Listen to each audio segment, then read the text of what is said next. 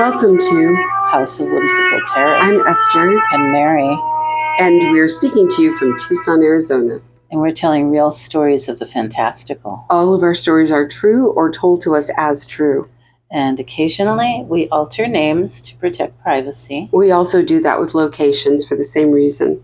And today's story is The troubles with taxidermy. taxidermy. Yeah, and we're telling it from your house. Yeah, that's true. We are at my house for the first time. That's we're not right. telling the spooky stories about this house. Not tonight. Not tonight. Tonight, we're going to go way back in time Mhm. and tell stories of a house that you lived in That's right. that was an older house downtown Tucson in the kind of older part. Right. The house, how old was it? It was built in 1901 and it was an old Victorian. Gorgeous house. Stunning. Yeah, we used to hold rehearsals there and things. Yeah. So it was a very cool house. We loved it. Anyway, this house was one that Mary lived in for a couple months on her own, Mhm. but she was looking for a roommate. And she finally found one, this really lovely young woman who was a professional photographer and had been wishing for a job in her field, somewhere where she could, you know, be a photographer and also make a, a decent living. So we knew that when, you know, when you first met her. Yeah. And so And she was great. She Yeah. was like bubbly and fun and fit right in. Yes, she was. So, what happened was a couple months after she had lived there, Mary, you told me hmm there's something weird in my house. My roommate is seeing like faces in the mirrors, Yeah. uh, just glimpses of them, or out of the corner of her eye, she'll see like a man's face, or she'll be asleep and wake up and suddenly be like confronted with a face looming over her, and it's terrifying. And her. I thought maybe maybe it was her room. I don't know. I wasn't experiencing this at all. So Yeah, so she was thinking, you know, we need a cleansing or yeah, a blessing. or something. And I said, "Great, we'll we'll do one." Yeah. So I met with a roommate first and asked her a little bit about the faces she was seeing, and I said, "Are they faces maybe of someone you know?" Or she said, "No, but they're vaguely familiar." But I can't place them. I said, "So no, like maybe friends from long ago who passed or family members?" And she said, "No, they are definitely no one I know." hmm And I said, okay, very strange. Uh, we'll see what happens. So when Mary and I do cleansings, we have like lots of happy music playing and Yeah. we start at one end of the house and open all the windows and doors and just kind of let everything bad and we say anything bad or evil or anything that means harm has to leave.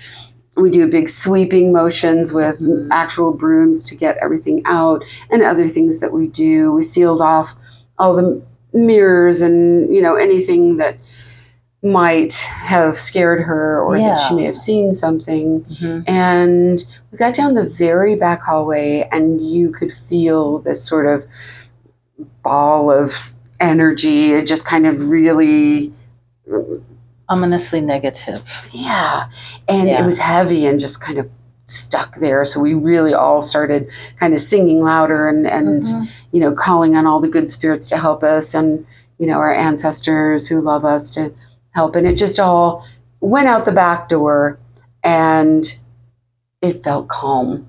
So then we Mhm. closed all the windows and, you know, just did great things and had fun. And I left that night. And do you remember what you did?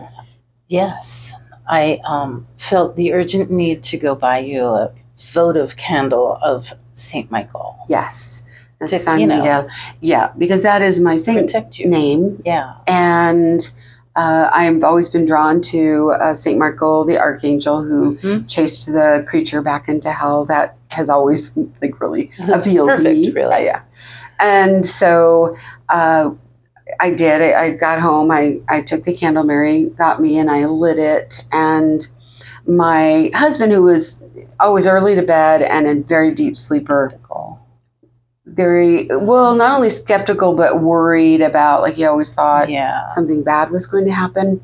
So I thought he was asleep, and I got in bed and I was reading for a good while, and all of a sudden I hear him say, "Are you happy?" With that kind of sarcastic tone, and I said, "Sure, I'm happy. Why?" And he said, "Well, you know, you mess with those things, and now look what happened." And I said, "What?" And he said, "It's winter." I'm like, "What?" And he said, You've been chasing a fly away from your book since you got home.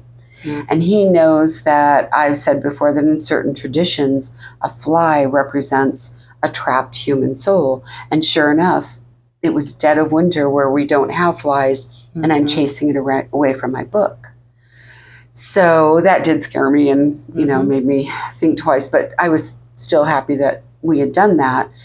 So uh, things were better for a while, and then she said that she was starting to see them again. So I met up with her and I asked her about things and, you know, what she was seeing. And then I remember that she'd gotten, you know, a job she was really happy about. And I said, oh, Tell me about your new job. I don't know what you're doing.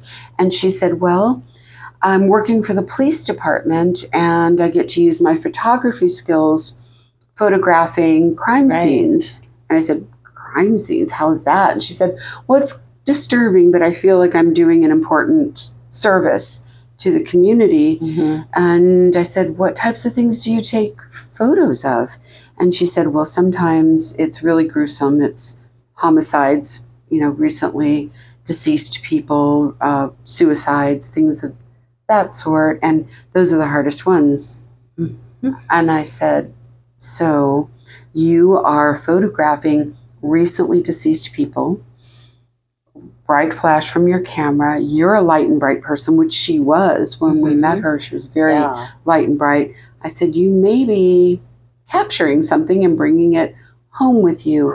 And she gasped and she said, That's why they're vaguely familiar.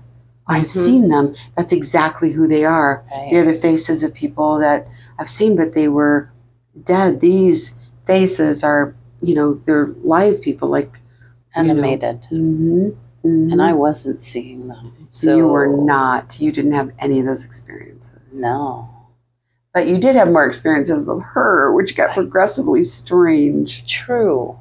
So, you know, over time, uh, her bubbly personality kind of cooled off into a much darker kind of personality, much more serious, less less jovial, less, you know, oriented toward levity and joking and being kind Yeah. of lively. And um, progressively, I would come home from work and I would have these like mummified reptiles and lizards on the mantle. what? so you, this house, when you opened the front door, there was like a, a small foyer, and then it there was like a drawing room, living room with a big, beautiful fireplace and mantle, right? Well, she had a cat, so is that's Yeah. where they came from? So I thought perhaps the cat is bringing these things in, and then she's just like putting them on the mantle for like whatever reason. And um, but they started to multiply. Like I started to have more of these mummified like lizards and things, and so I asked her, and I was like, um, "Is the cat? Is your cat bringing these in?" And she was like. No, I'm. I find them, and then I'm. I'm collecting them, so I'm putting. I'm putting them there, and I was like, okay, Oh my god. okay, and I, you know, I, it's a roommate situation, and so you're kind of you want to meet people halfway, and Oh, she no. wants to decorate in mummified reptiles. You know, I'm cool. I can for a little while, maybe, but there were quite a few, and um, and her personality had kind of changed, and she was more attracted to like more morbid things, and so anyway, I thought it was her cat, and she she loved her cat. She had a big orange tabby, and his name was Theodore, and he was a great cat. He was, you know, an indoor outdoor cat. Mhm, I remember him. Yeah, and um, and unfortunately, a few months later, Theodore passed away. Mm. And so, of course, she was very, very sad about Theodore, and I was too. I mean, it was very tragic to lose your. It's tragic to lose your pet. Yeah. and that you know that didn't brighten her day anymore so she you know she was already kind of getting more morbid and that that didn't help i guess and so one day I, you swing the door open i just got home from work and i look up on the mantle and there's theodore and i like shook my head because i was like is that theodore and i walk up to the mantle and I'm like, I call her name. And I'm like, Are you here? She comes in to the living room and I'm like, What is that? And she goes, That's Theodore. And I was like, You had Theodore taxidermied? And she's like, Yeah, isn't it great? Oh, and I was I was like, No, this is not great. This is not great at all.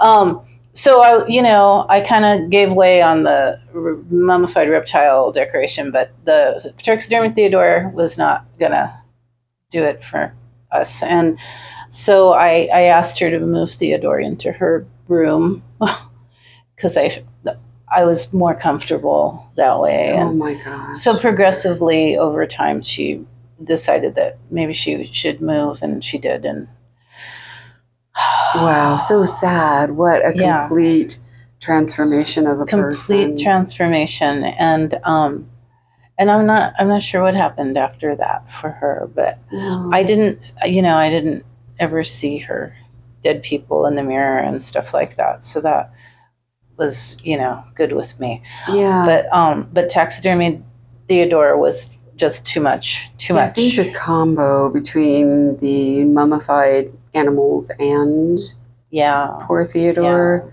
was str- strange. yeah i think it was just too much Yeah. So, so she had wished very much for this job in her field, and I guess the moral of my story is watch what you wish for. Yeah. Yeah. Well, thank you, friends, for listening. Yeah. And we'll be back with another story soon. Yes, we will, and um, we will meet you here at House of Whimsical Terror. Yeah.